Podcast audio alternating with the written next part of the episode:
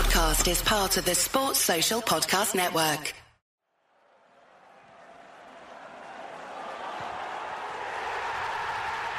This podcast is a proud member of the Fan Hub 100. Football without fans is nothing, so we've partnered with Fan Hub to put fans first. Search Fan Hub app to play your part in the journey. You're listening to the Voices of the Vic podcast with Ben Aiton and Mike Duffy.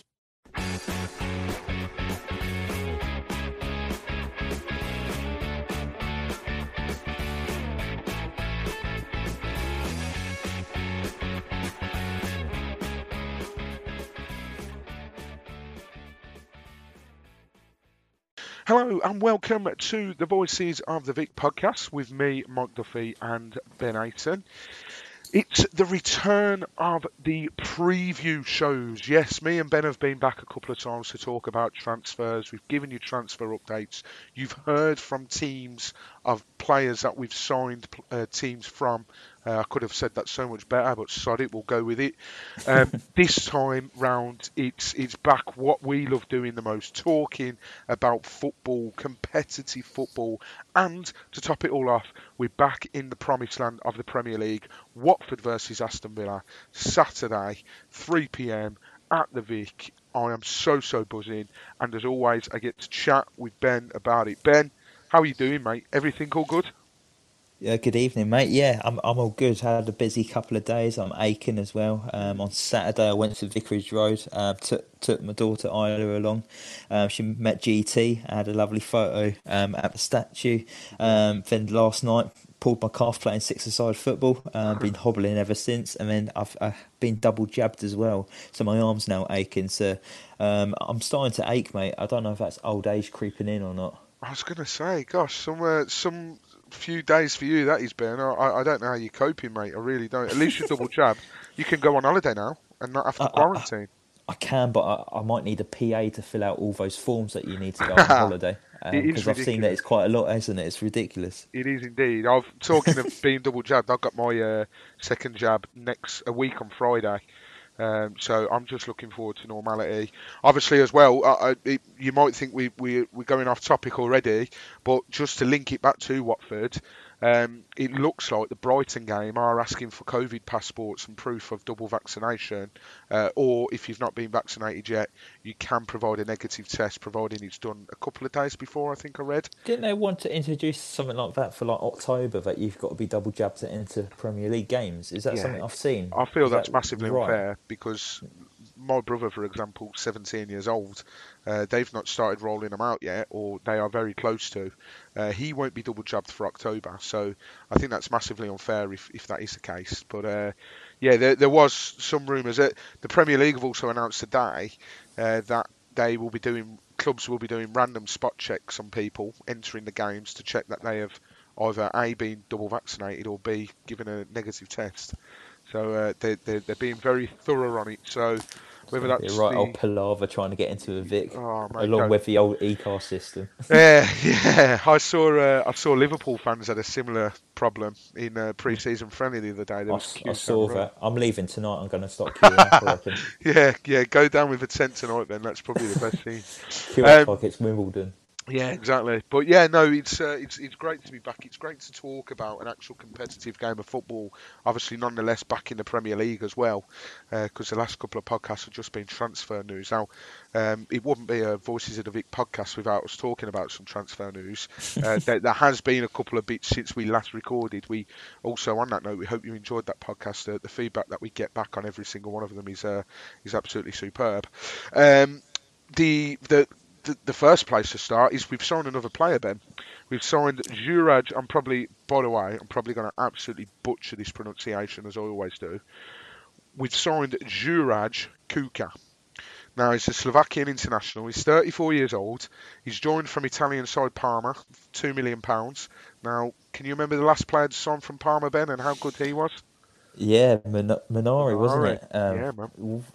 He was brilliant. He was. shame, it felt like we had him longer than a season. Um, Yeah. The impact he actually gave us as well, and it was quite a good looking gentleman as well with his He beard, was. was. not he? He was Yeah. indeed. He's a very cool, collective character, definitely. Yeah. Um, And, so and wasn't he over the age of thirty as well? he was indeed. Yes, he was. So just just shows that these people over the age of 30 can still do a job because we've seen a lot of negativity over the age haven't we but i think you, you kind of need these signings don't you Yeah, we, we're going to talk about that in a, in, in a little while because you, you've hit the nail on the head there. Um, he, he obviously joins with, with more than a decade of experience of playing at high level, having turned out for the likes of AC Milan, Genoa, Trabzonspor.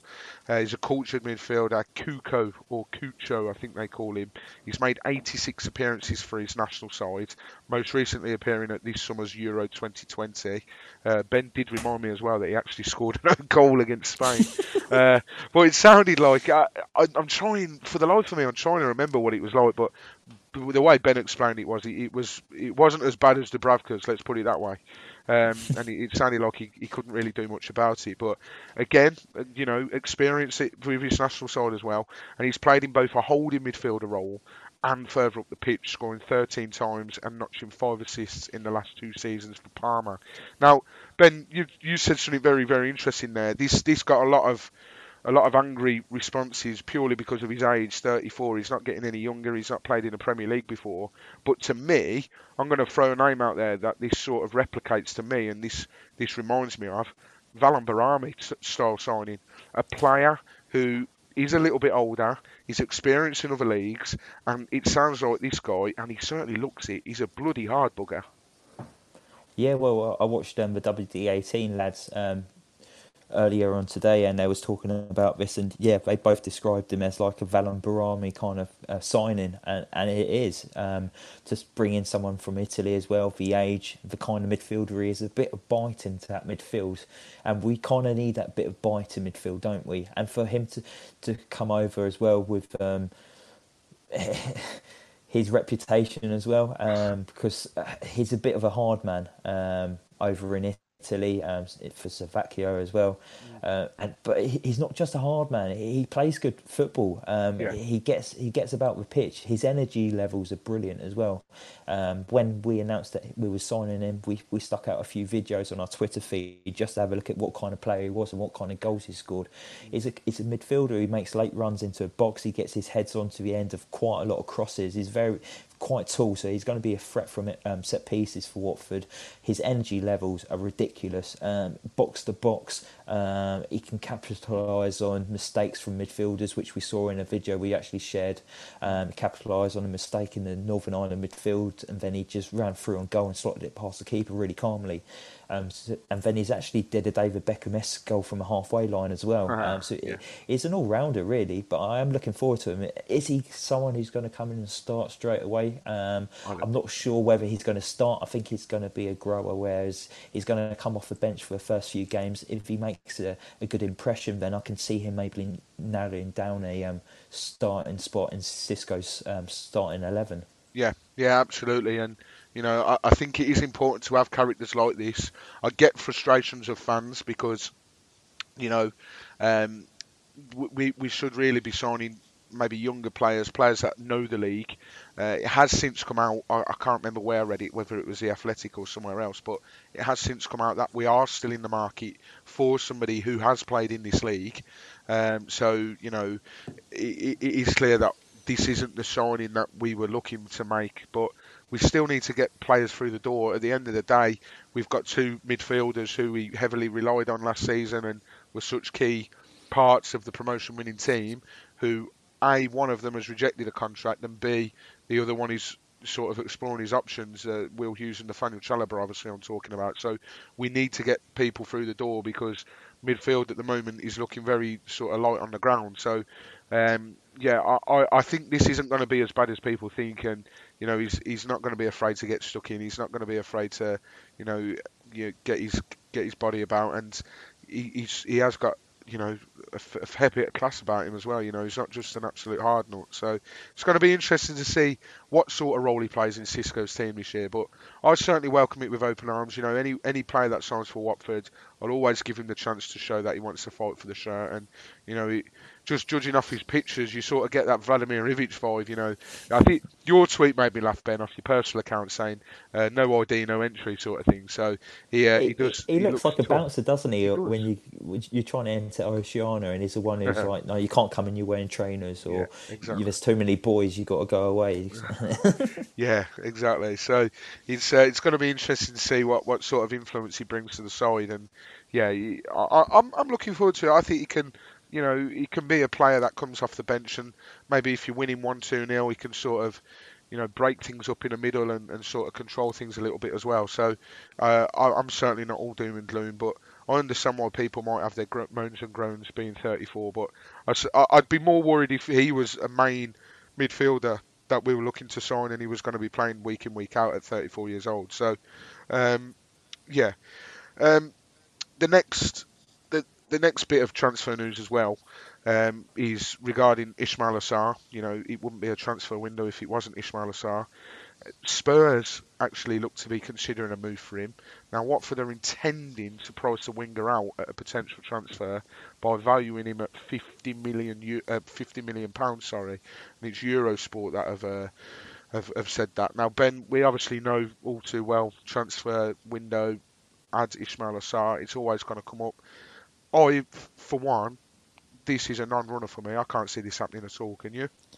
Yeah, it's a non-runner. Whenever we put out transfer rumours, um, there's always a few people coming on and they tag Lou into it because he knows his stuff and he knows who's reliable in it. And he says straight away, this worst of the worst, as in sources, um, Eurostar, uh, Eurosport, um, they don't they don't really come out with anything. So it's complete and utter nonsense. Um, but it, it just makes you think, doesn't it, that there could be a team that could come out of nowhere to put in an offer for Ismaila Sarr, but because it's only what's there? There's a couple of days before our first game of the season, two weeks before the transfer window actually closes, it would be suicidal for Watford to even contemplate a, a letting Sarr go, even if an offer of 60, 70 million comes in. I think Sarr's worth more than that to Watford for like the worth of being in the Premier League. Yeah. Um, it, it would mean more to Watford to stay in the Premier League for like 60, 70 million if if we was to receive an offer like that. So um, it's a non-runner for me, um, but Watford wouldn't entertain it, would they? Not not this close to the end of a window. No, I I, think again you you're spot on there with the fact of it being so close. You know, it's we're speaking on Tuesday night, by the way, ladies and gents. Um, the fact of the matter is the the the season starts on Saturday. If we were to entertain a bid now, you know, we we we play it. It's suicidal. It really, really is. I can't see it happening whatsoever. Um, I, I, personally only see Spurs having the money to do that if Harry Kane is to go. Yeah. Um, you know, they're, they're, obviously still paying out a lot of money for that stadium that they've got. Very, very impressive stadium. But uh, I, I think this is a non-runner. We're obviously going to report it because it's to do with Watford. But you know, I, thankfully, I can't see this one coming off, and I think Sarr's probably got his height sets. Um, he's sort of he's looking higher than than Spurs because you know, no disrespect to Spurs, but they're in the Europa Conference League. Sarr wants to be playing Champions League. I've no doubt about that. So uh, yeah, I, I, can't see this one going anywhere really. Um, watch this actually go through now that we've all said this, but yeah, uh, fingers crossed it doesn't. Uh, and then another transfer um, rumour is West Brom have set their sights on getting Andre Gray to the Hawthorns either on loan, on loan or in a permanent deal. Uh, Gray scored 21 goals in 125 appearances for Watford.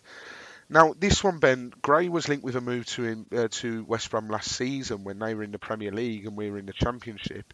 Yeah. I think if he's going to go on loan, funnily enough, I was speaking to my boss about this earlier. Um, if he's going to go out on loan, then we obviously need to offload some players that are on ridiculous wages. I think I read somewhere before that Andre Gray's on the excess of 70 to 75 grand a week, which is quite frankly a lot of money. Um, if we are going to let him go out on loan, I can't see West Brom in the Championship forking all that out. I see West Brom at best, and this is at best, forking out maybe 15 grand a week. So we're still going to be lumbered with a fair proportion of his wage. And to be honest, even if he went on a permanent, you know, we might have to supplement his wages for a little bit. So it's um, it's an interesting one. Where where do you stand on this one? Do you see this one going through, or do you think again this is a bit of a non-runner? I see it potentially going through. I think if Andre Gray is going to, to move, it's going to be to a, a championship club. Um, Premier League clubs aren't going to be interested in him with his um, his recent run of form, really, um, especially if you've seen him have a shot against Kings Langley in a pre-season friendly that cleared the stadium.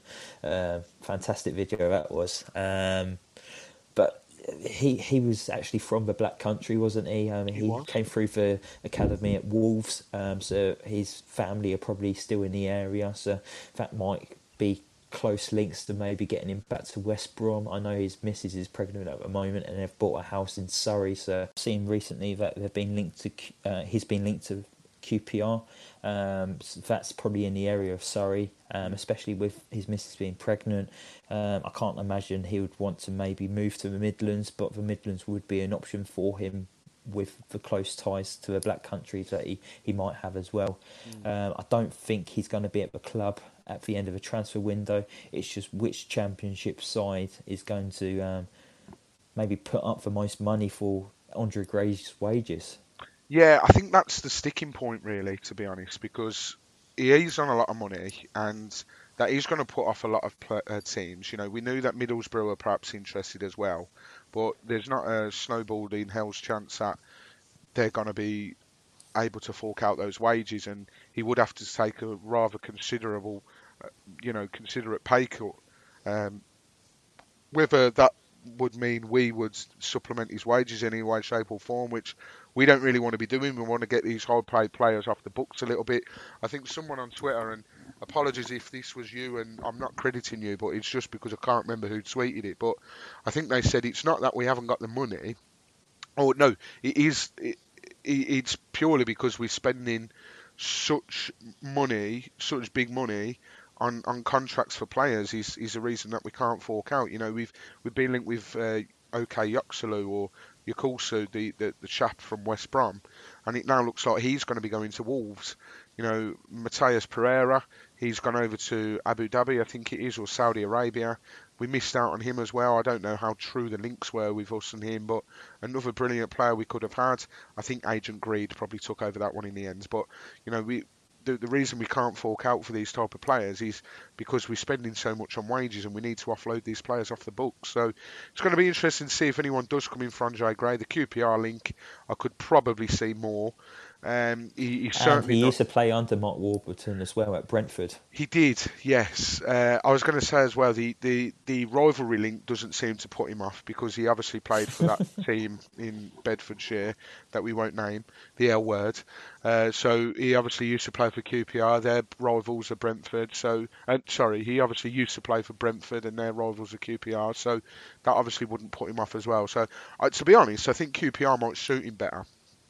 Um, he might be able to strike up some form of partnership with Charlie Austin. I don't know, but it's going to be interesting to see if someone does fork out for him and, and what happens with his wages to see if we do supplement it or he just has to swallow it and you know um, take take a big pay cut. So be interesting one to keep an eye on. Uh, just a couple of confirmed ones as well. Uh, Pontus Dahlberg, we've seen he's joined League One outfit Doncaster Rovers on a season-long loan. He did make his debut at the weekend in the defeat to AFC Wimbledon. Ben, we we we expected him to go out on loan, but we certainly didn't expect him to go out on loan in this country and we sort of said that it'd be good if we can get sort of a Championship League One loan. So really, Ben, this this is perfect all round. Do you not think?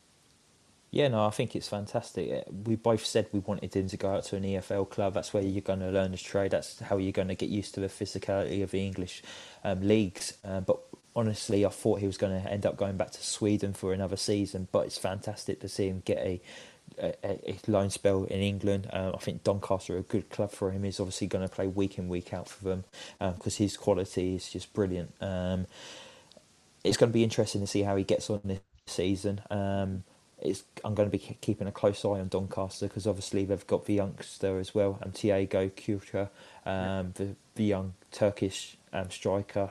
Um, so yeah, it's, it's, a fantastic move for him, and it's it's just another indication of the loan manager that Watford's appointed, isn't it? That they we've sent a lot of players out on loan. I think we've nearly um, sent out a whole team out on loan. Um, the amount of players we've sent, um, and they're all going to good clubs and good standards for them. Um, so yeah, I think League One's very good for Dahlberg. Yeah, absolutely. You know, completely agree definitely the type of loan that he needed. Uh, as we record as well, it's a Carabao Cup first round, and Dahlberg is starting for Doncaster away at Walsall, and it is currently nil nil in the 48th minute.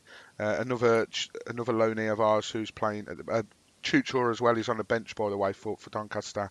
Um, another loanee of ours. He's currently playing for Gillingham, 64th minute. They're 1 1 with Crawley.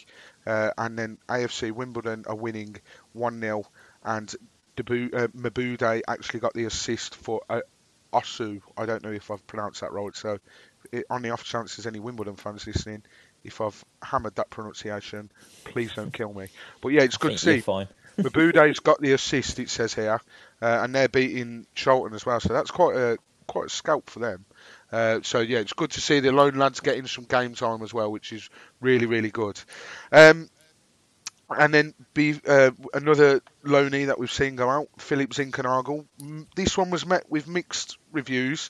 Uh, ben, before you tell me your view on it, uh, Philip Zinckernagel joined Nottingham Forest on a season-long loan, uh, and he made his debut at the weekend in a 2-1 defeat to Coventry.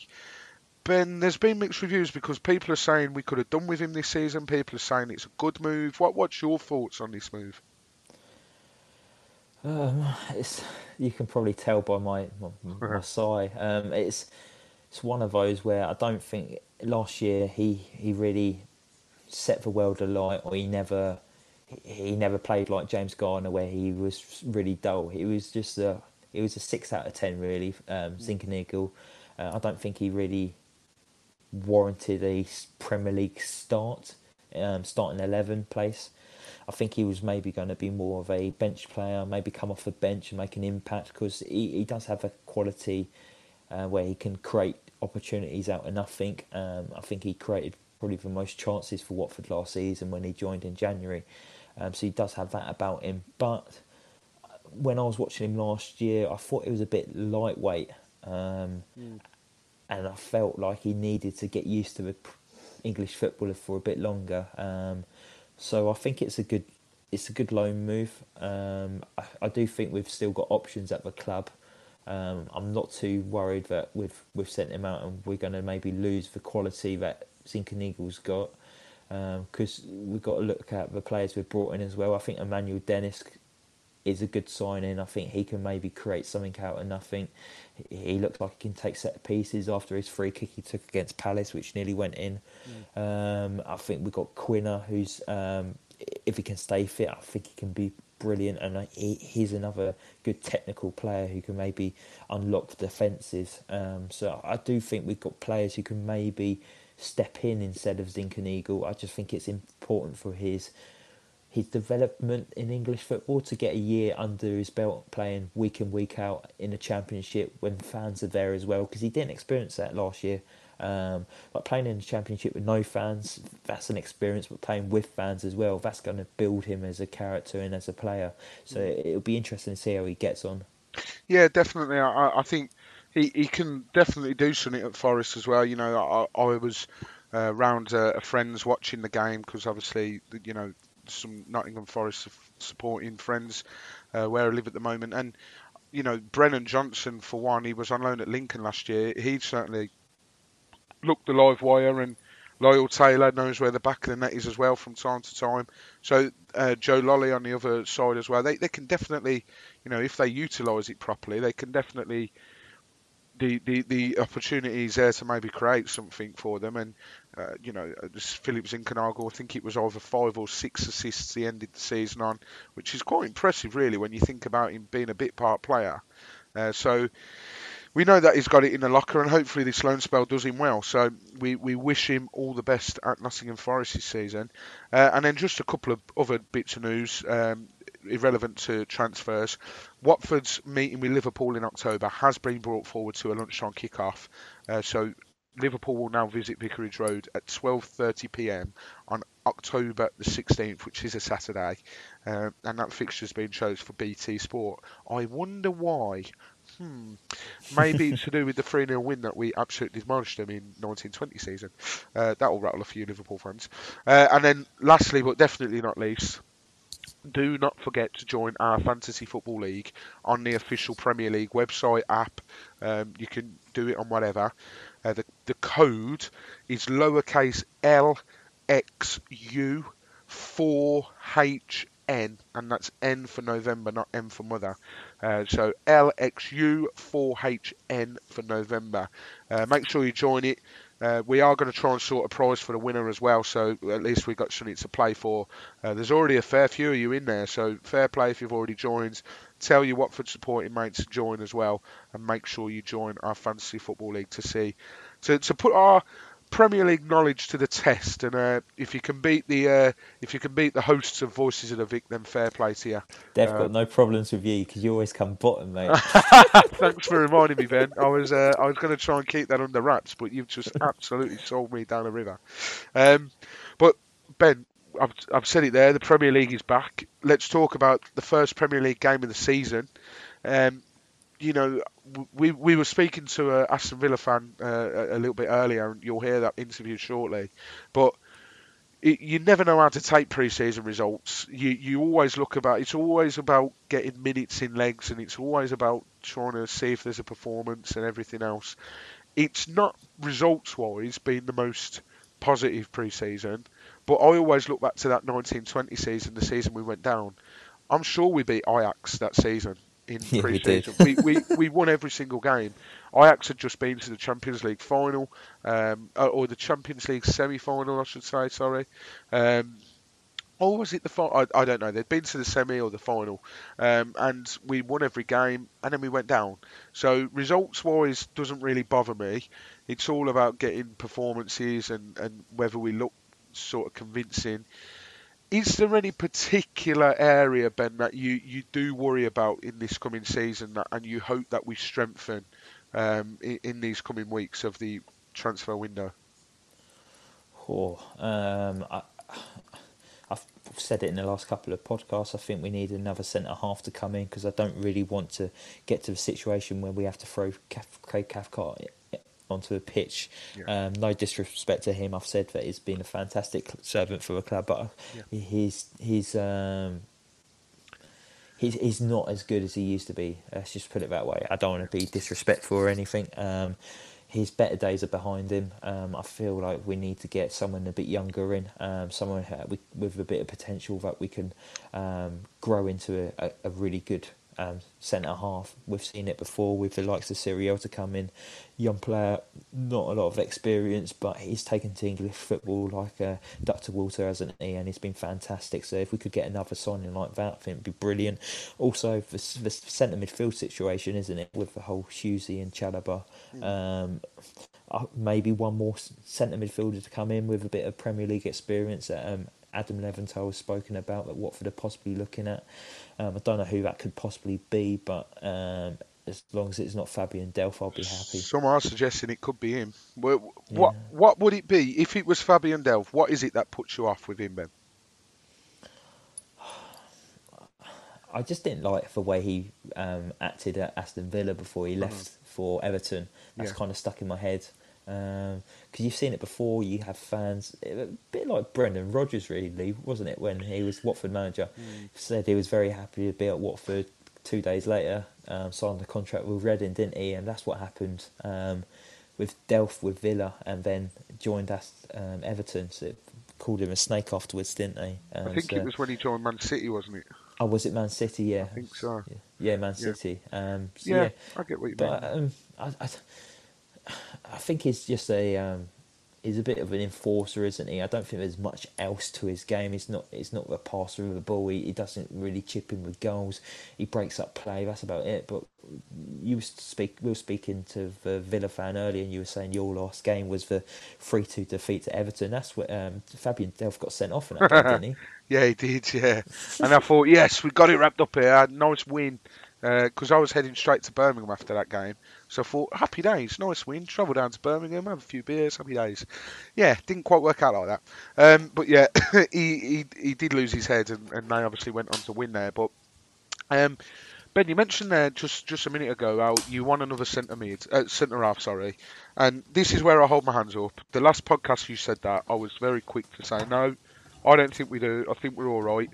Um, I do now think we probably could do with another centre back because, God forbid, and such words, this doesn't happen. If Troost-Ekong or if Sierralta or Christ, if both of them were to get injured, that would leave Craig Cathcart Kabasele. Now Kabasele, he has he, use, he sometimes has a mistake in him. I, I, I've said that, and I'll always go back to that Everton game where it sort of scars me a little bit. But you can't, and again, I don't want to be disrespectful, but I do think that Craig Cathcart isn't the type of player that we need playing in the Premier League. He was good last season when we relied on him, when he played a couple of minutes here and there, when he had to fill in uh, you know, the odd game, but he certainly wouldn't be able to play regular minutes in the Premier League. And I, to be honest, I don't know whether he, he would be able to even come on and, and, maybe try and do a job like he did last season in the Championship. So I do think we could benefit. But you said you'd quite like someone, a young, promising centre back that we could maybe mould into a first team starter like Sierralta. Do you not see Matty Pollock as that player that you've described, or do you think he's too inexperienced having come up from League Two? Yeah, there's too much of a big gap. Um, Sierralta, he, he, came from Serie B. Um, I think he was playing for was it Empoli, and he was on loan at, yeah. um, and then he was Serie A. So it's and League Two is a massive difference, isn't it? Really, to those kind of leagues. So I think it's a bit of a a, a bit bit of a risk, bit of a jump. Um, we've not seen much of him. He's not really featured in many pre-season games. Well, not for any um, games that we could have watched. I think he featured in the very early couple that was behind closed doors at the training grounds. But no Watford fans have managed to watch him yet. I don't know whether he's had a little knock or something, but um, it's. I don't think he'll be an established centre half at Watford until maybe about two, three seasons down the down the road. Mm. Yeah, it, it's it's one that I want to keep a close, close eye on because uh, we we haven't. Oh, I know we did it with uh, Ben Wilmot, but we don't tend to since the Pozzos have come around. We don't tend to sign players from lower leagues and and bring them through anymore. So it, it is one that's going to be interesting because he's not really played that many games um, in pre-season either. I think the last game he played was, I think it was a Colchester game, uh, at the training ground, and we saw him at, um, in the Ben Foster video. So it's going to be very, very interesting. Now, turning our attention to obviously, well, we already have, but talking uh, about the Villa game, um, a regular feature which me and Ben had last season, more towards the start of the season. It sort of tailed off a little bit towards the end for one reason or another. But we always tried and speak to a opposition um, podcast, uh, fan page, YouTube channel, whatever it may be. Uh, me and Ben spoke to Cole from the 7500 to Holte podcast um, to get the lowdown on Aston Villa and what to expect in Watford's first game back at the, um, in the Premier League.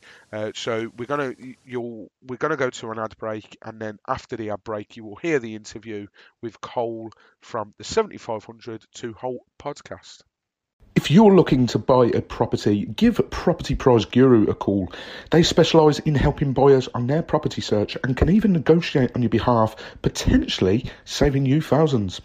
Email info at propertypriceguru.co.uk and use reference house 07, that's house 07 for a discounted rate.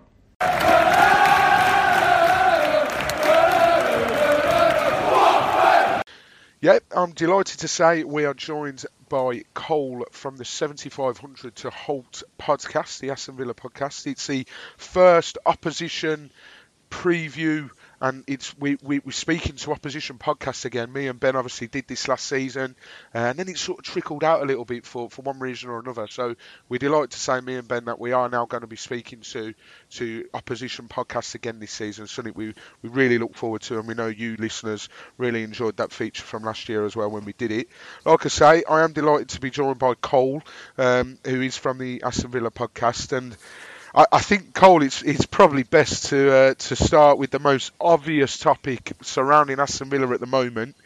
Uh, last week we saw Jack Grealish leave to join Man City for um, British record transfer fee of 100 million pounds. Um, how big of a blow is it to lose someone of his quality, and what is the overall feeling in the Villa fan base about Jack leaving his Boyle club? Um, it's it's a weird one that I think a lot of people. Um, I feel like it's kind of gotten a little bit easier as the days go on. It's like kind of like breaking up with your first girlfriend. It hurts for a little bit, and then you just you know what? Eventually, it just you realize like it is what it is. There's other fish in the sea, I guess you could say, but. Uh, it, it, it's a tough one. I mean, being in a club for 19 years, um, I think a lot of people kind of forget to separate the person from the the professional, really. Um, so at the end of the day, you know what? He wants to make his money. He wants to do his own thing. Wants to win titles. Um, would I love to for that to be Villa forever? Of course. Will we win a title? Um, a lot of more work is done to compete with the Man Cities and Chelseas, etc. of this world. So um, I, I, think I kind of boil it down to a player that is kind of ahead of our schedule. Um, to be honest, it's probably pretty darn impressive that we've kept him for this long. At the age of 25, he'll be 26, I think, next month. So he'll probably go to City for well, it's a six-year deal. So I'd imagine he'll probably be there for at least four to six years. You would imagine, mm. if everything goes to plan. And I don't know, maybe he comes back one day. I don't really want to discuss that too much because I know people will probably have my head for just even saying that. But uh, no, at, at, the end of the day, it sucks and everything. But uh, it, it's just another player. I know. Speaking to some older fans, um, they've seen worse. Uh, we've been through worse, so you know what? It's uh, it sucks, but it's also 100 million pounds, so um, I yeah. can't really complain too much.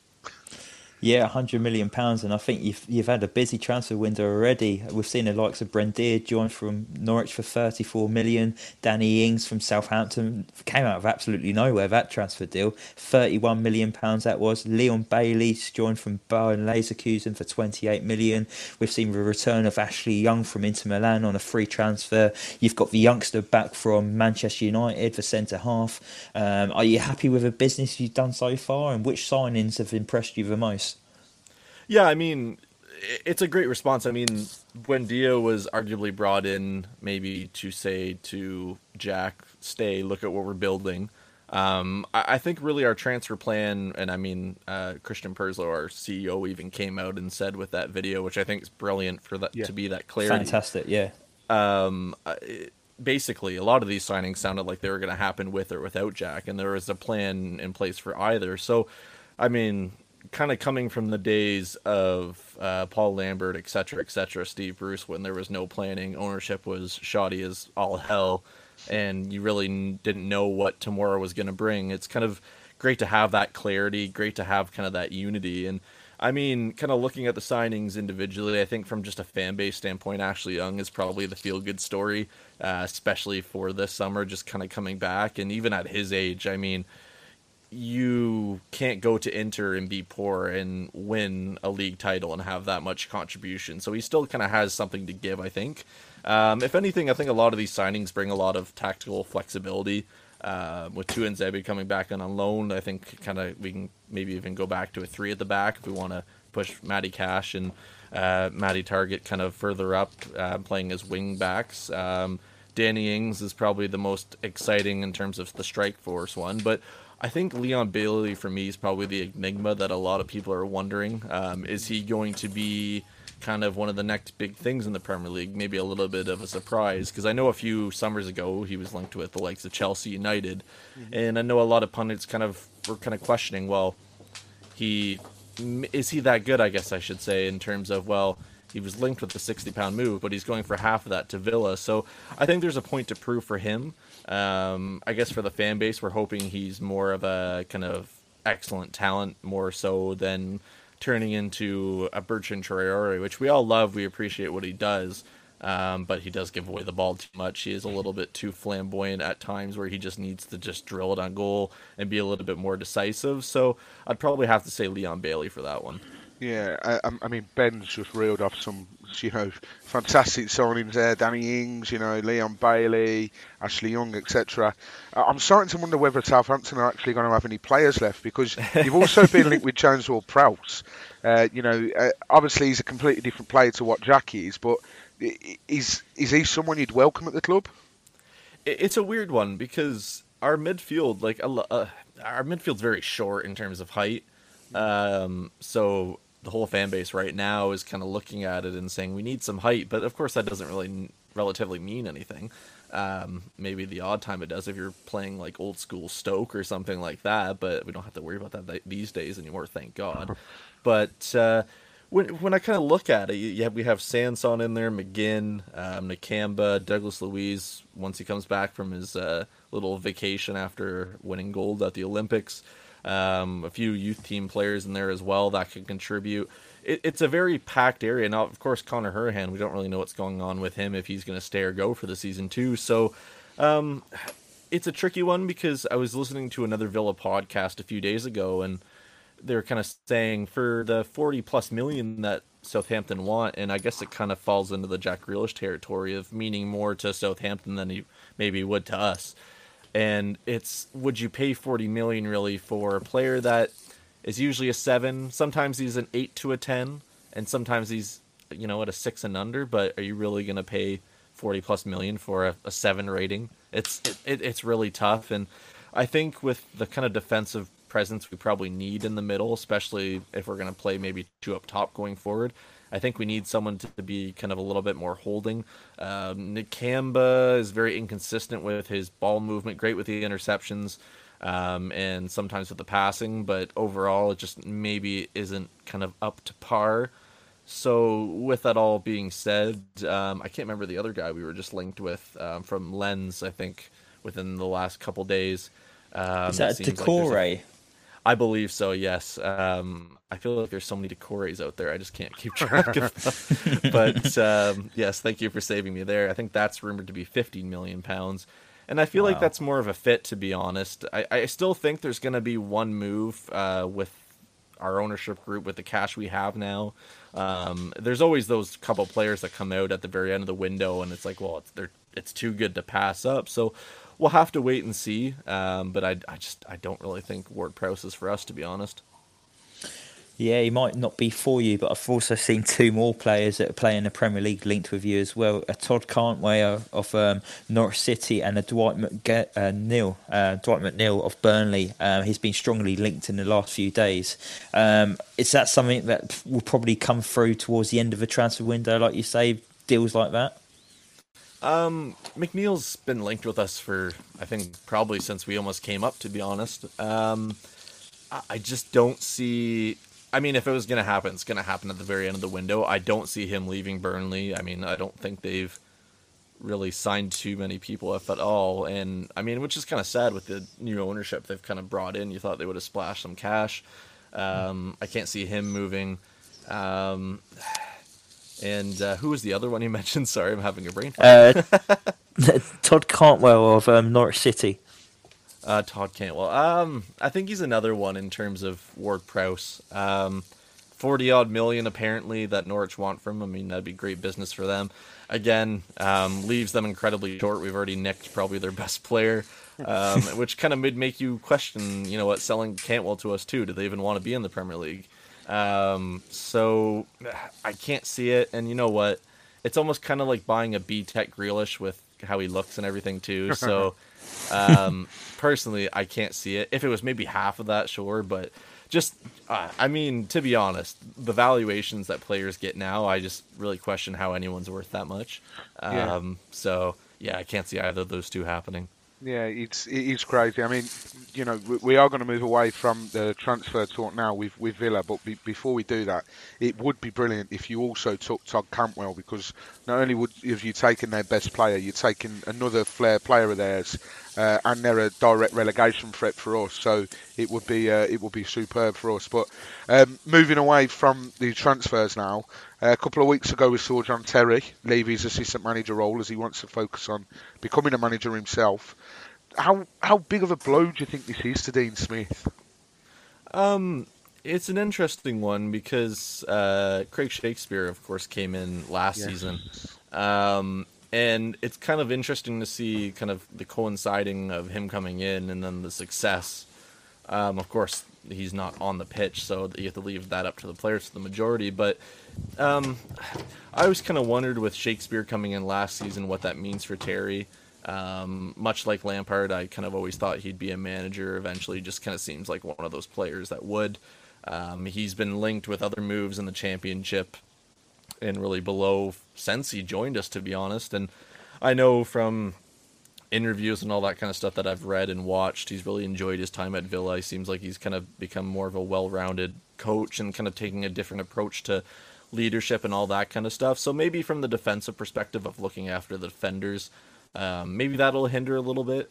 Um, but at the same time, um, I mean, it feels like coaches move around more than players do these days, which is almost as surprising. So, um, you know what? It, it does suck. It's it's kind of one of those things where oh, you have John Terry at your club. It's kind of I don't know if it's great to say, but at the same time, with the kind of quality of experience and knowledge he brings, it's it's an invaluable asset you can kind of never um, really want to lose. But you know what? Um, we move on and we move forward.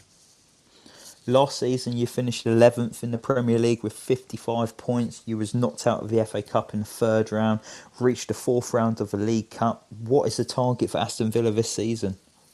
Um, actually, me and my co-hosts were actually having this conversation um, on Sunday, just trying to figure out what. Well, I guess there's three of us, but out of the five, but we are just trying to figure out what was kind of the gist of where we'd want to finish, if what we'd be happy with, and the one thing we were floating around really was um, would we take a cup if it meant finishing, say, 10th or 11th again?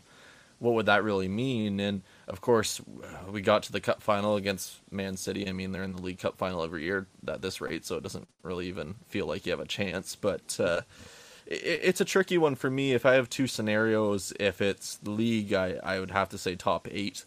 Um, if it means cup success and league, I'd probably say um, well, whatever cup, what either of the two really and maybe 11th or 10th I would think would be successful. I think this is another season where the pressure is adding on even more. It's ramping up even more.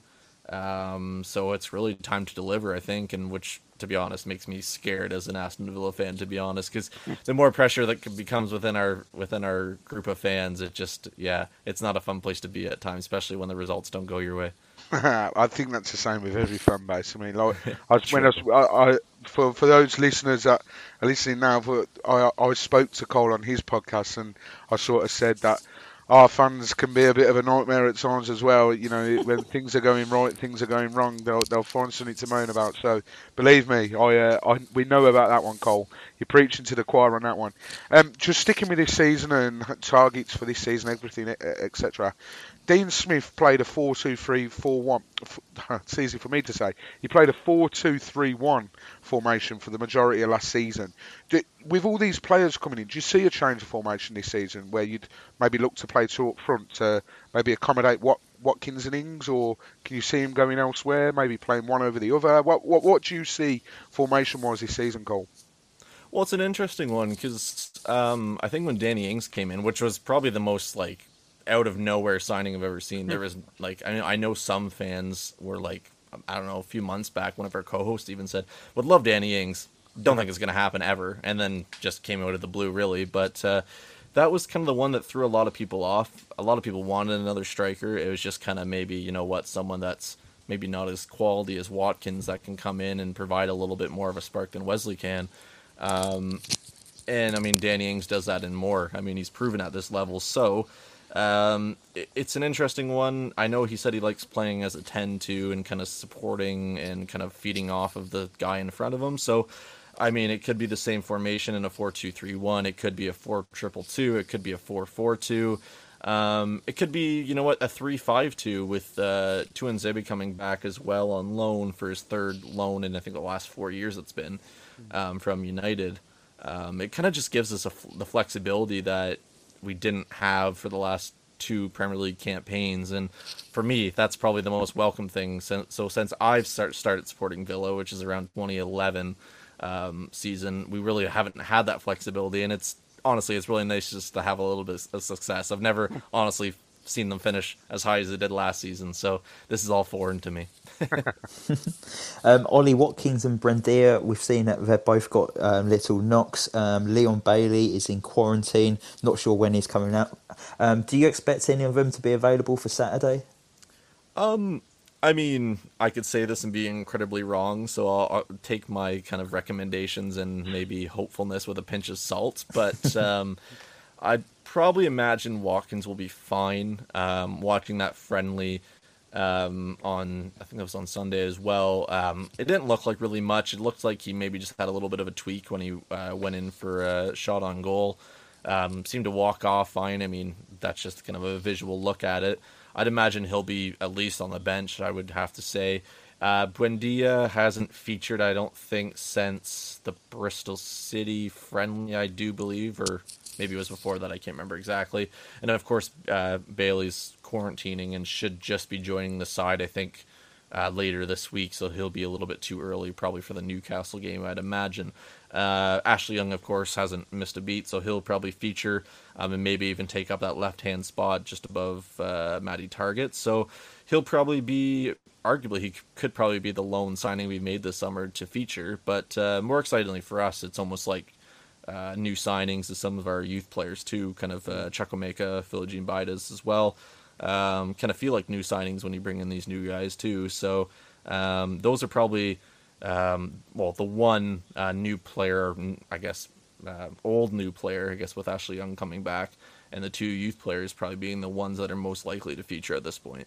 Yeah, it's going to be interesting to see if Ashley Young does start, what sort of reception he'd get at the Vic. Now, obviously, we all know that he said in an interview that he'd walk back from uh, Italy to uh, to Watford if he was offered a contract. Uh, obviously, Villa was a lot closer if he was walking, so he uh, decided to go there instead. But it'll be interesting to see what, what, what sort of reception he get. I personally don't have any problems with him going to Aston Villa, and I, I certainly wouldn't be booing him if, if I was at the game on Saturday. But um, I I think this next question, I know my answer, although I was surprised because I did think he'd scored a lot more goals against us than he actually has. Turns out he's only scored three goals in seven appearances against us, but feels like he's scored like 20 goals in seven appearances. Um, Cole, who is one player we should look out for when we play you this weekend?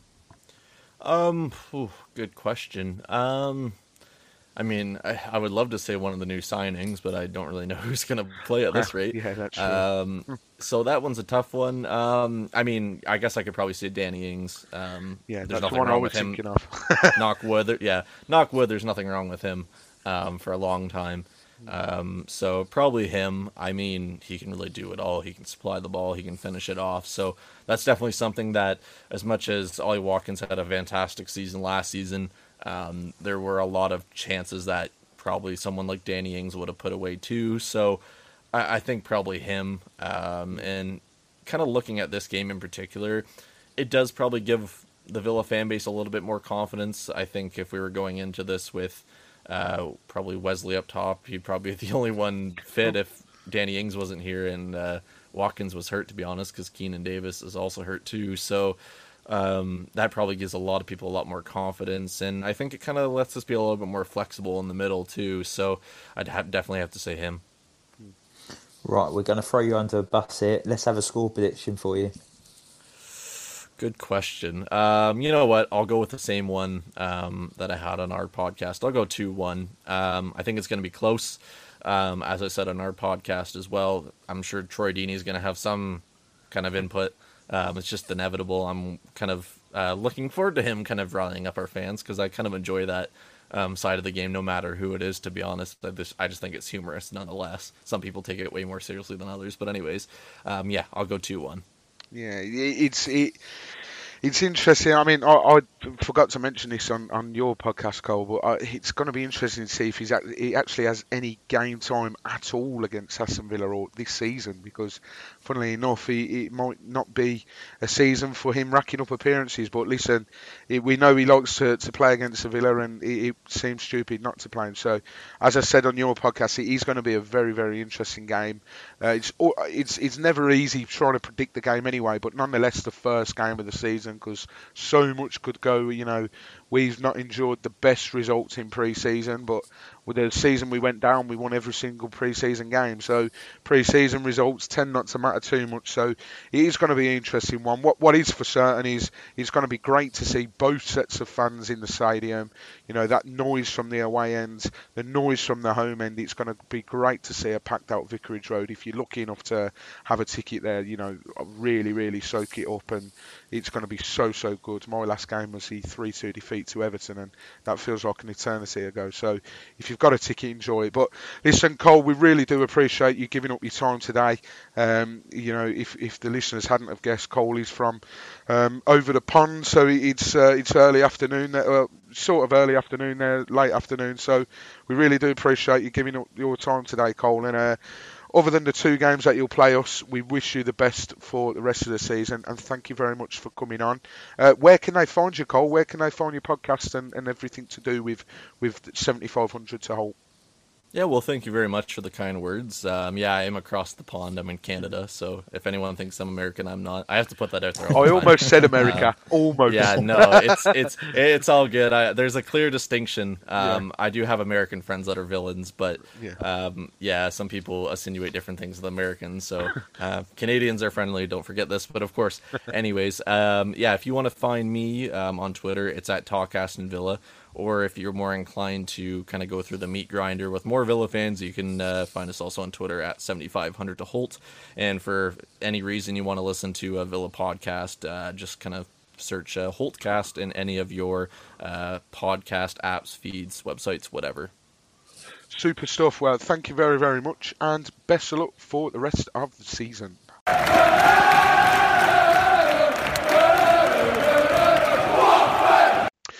So some very very interesting views there, Ben. Now I'm a bit conscious of time, so we'll we'll we'll keep it nice and sweet here. But what are you expecting from this Aston Villa side? Obviously, we know it's the first game of the season. It's very hard to predict what could happen. But what are you expecting? Are you expecting the the a tricky task, even though they might be without their three new signings or they might be without three of their strong players? Are you still expecting a tricky task regardless, or? Yeah, I think Aston Villa are always a difficult side whenever you play them, whether it's first game of the season, middle of the season, or end of the season. Um, I think there might be a bit of a hangover after Jack Grealish leaving. I think that's going to be a massive impact on the club. Um, yes, they've brought in good players to replace him, but like we've just said, um, a few of them have got knocks. Um, it's whether we can keep Danny Ings quiet, really, for me. Um, Sierralta, I hope he's starting because we've seen Cathcart playing in pre-season with um, Troost-Ekong, so I'm hoping Siri Sierralta's back in because I think he could manage Danny Ings really well. But yeah, yes, it, I'm not sure which Villa I'm going to get. There's there's a lot of changes that came in, like all players wise. Um, they've lost their best player. Is it going to be a hangover? Is it going to be right? We've got new players in. We're going to gel straight away. It's going to take time for players to gel, isn't it? It is. Or is it because they've got lots of injuries that they're just going to be playing the regular side that it was last season. And I think they won their last two games of the season and finished 11th. So it was a good season for Villa considering they was in a relegation battle with us the year before. So and Dean Smith as well. He's got them playing good football. Uh, the fans are starting to like him now. I know um, he was a bit hit and miss at first when he joined. I know he's a Villa fan and that, but fans were a bit underwhelmed, thinking we're, we're Aston Villa. Um, we we deserve a bigger name um, than Dean Smith. But to be fair, he's done a fantastic job for them to keep them up in the Premier League after they've been um, promoted after a playoff final. Um, stay up in the last game of the season. Um, then finish eleventh last year. I think they've done a really good job and to bring in Craig Shakespeare as well, which all Watford fans will know. Great assistant manager, and that's probably why we've seen a bit of success with Aston Villa over the last year. Yeah, absolutely. We all know what sort of character Craig Shakespeare is and how well he can bring things behind the scenes. So, um, before we give our predictions, I just want to say a new feature which we're going to have this season is we are going to have a little bit of a, a challenge between us hosts. Now, we uh, we do have an occasional host uh, in the form of James Batchelor from the Watford fan page, the Watford Way. Um, he unfortunately couldn't give his prediction in time this week. So, James, if you're listening back to this, very, very poor from you, mate. We expect better next week. But basically, just to explain it very quickly, myself, Ben, and James will be up against each other. every week we will give our prediction. You get three points for the correct score and one point for the correct result, and then we will keep track of it every week of the season and see who finishes on top. See who knows it, who knows it all when it comes to score predictions and, and when it comes to predictions in general. So yeah, just a bit of banter between us us hosts and just something to keep a, a little bit of healthy competition as well. So without further ado, I'm going to completely throw you under the bus, Ben, with our new feature. What is your what is your prediction for this Villa game on Saturday? Oh, tough one. Uh, I'm just excited to be back at the Vic. Um, oh mate, I'm so jealous. it's going to be good. Um, I've not done a prediction for so long. Um, I'm going to go for a 1 0 Watford win. Uh, 1 0. Carry, carry on the clean sheet from last season and Troy Deeney penalty against the Villa. Troy Deeney penalty. It wouldn't be any other way with Troy, would it? It really, really wouldn't. Troy against a Villa, it's just it's bound to happen. It'll be interesting as well to see if he does play. Um, so yeah, I, I, can I can see that happening, Ben. I can see definitely Troy getting a goal against Aston Villa, as we all know he loves a goal against them. I am going to go two one to Watford. If Troy starts, he will score. I also think that we will see a goal from a new boy, and I'm actually going to go that Etebo is going to get the second goal. It's going to be a close affair. It's going to be a little bit scrappy at times because it's the first game of the season and teams trying to suss each other out and trying to gel. So it's going to be scrappy at times, but I think overall it'll be a decent contest. Uh, and I think the, the home fans are going to roar us to the, the finish line and we're going to get that 2 1 win. So Ben has gone 1 0. I have gone 2 1. James has had an absolute stink out and not given us one. So he's already going to be behind. Um, so yeah, it's going to be interesting to see if any of those come through. But you know, it's um, I think I speak on behalf of every Watford fan. It's just going to be so so good to be back in stadiums, back in the Premier League, and and just seeing us compete and hopefully stay up as well. Um, that is the end of this podcast. We do thank you so, so much as always for listening to the podcast. Uh, we have tried to keep it as short as possible for various reasons, uh, and we hope you've enjoyed the listening to this podcast. We hope you've enjoyed the view of the opposition fan as well. Um, so, yeah, let us know your thoughts on how you thought the podcast went.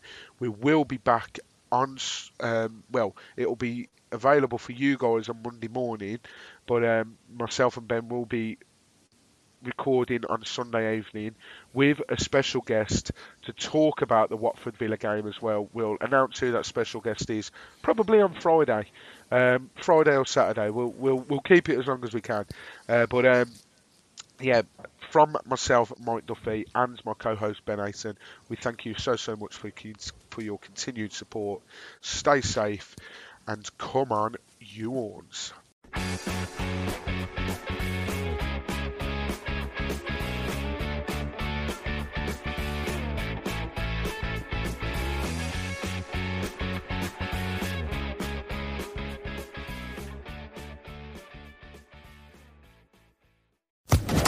Social Podcast Network.